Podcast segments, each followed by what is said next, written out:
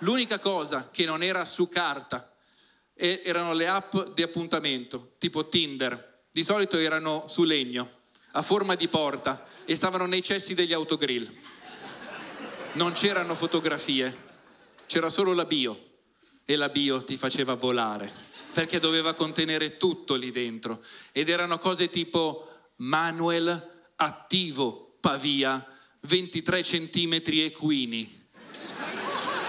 E tu dicevi, wow Manuel, a me neanche piace il cazzo, ma io un giro me lo faccio a sto punto. Come fai? Come resisti?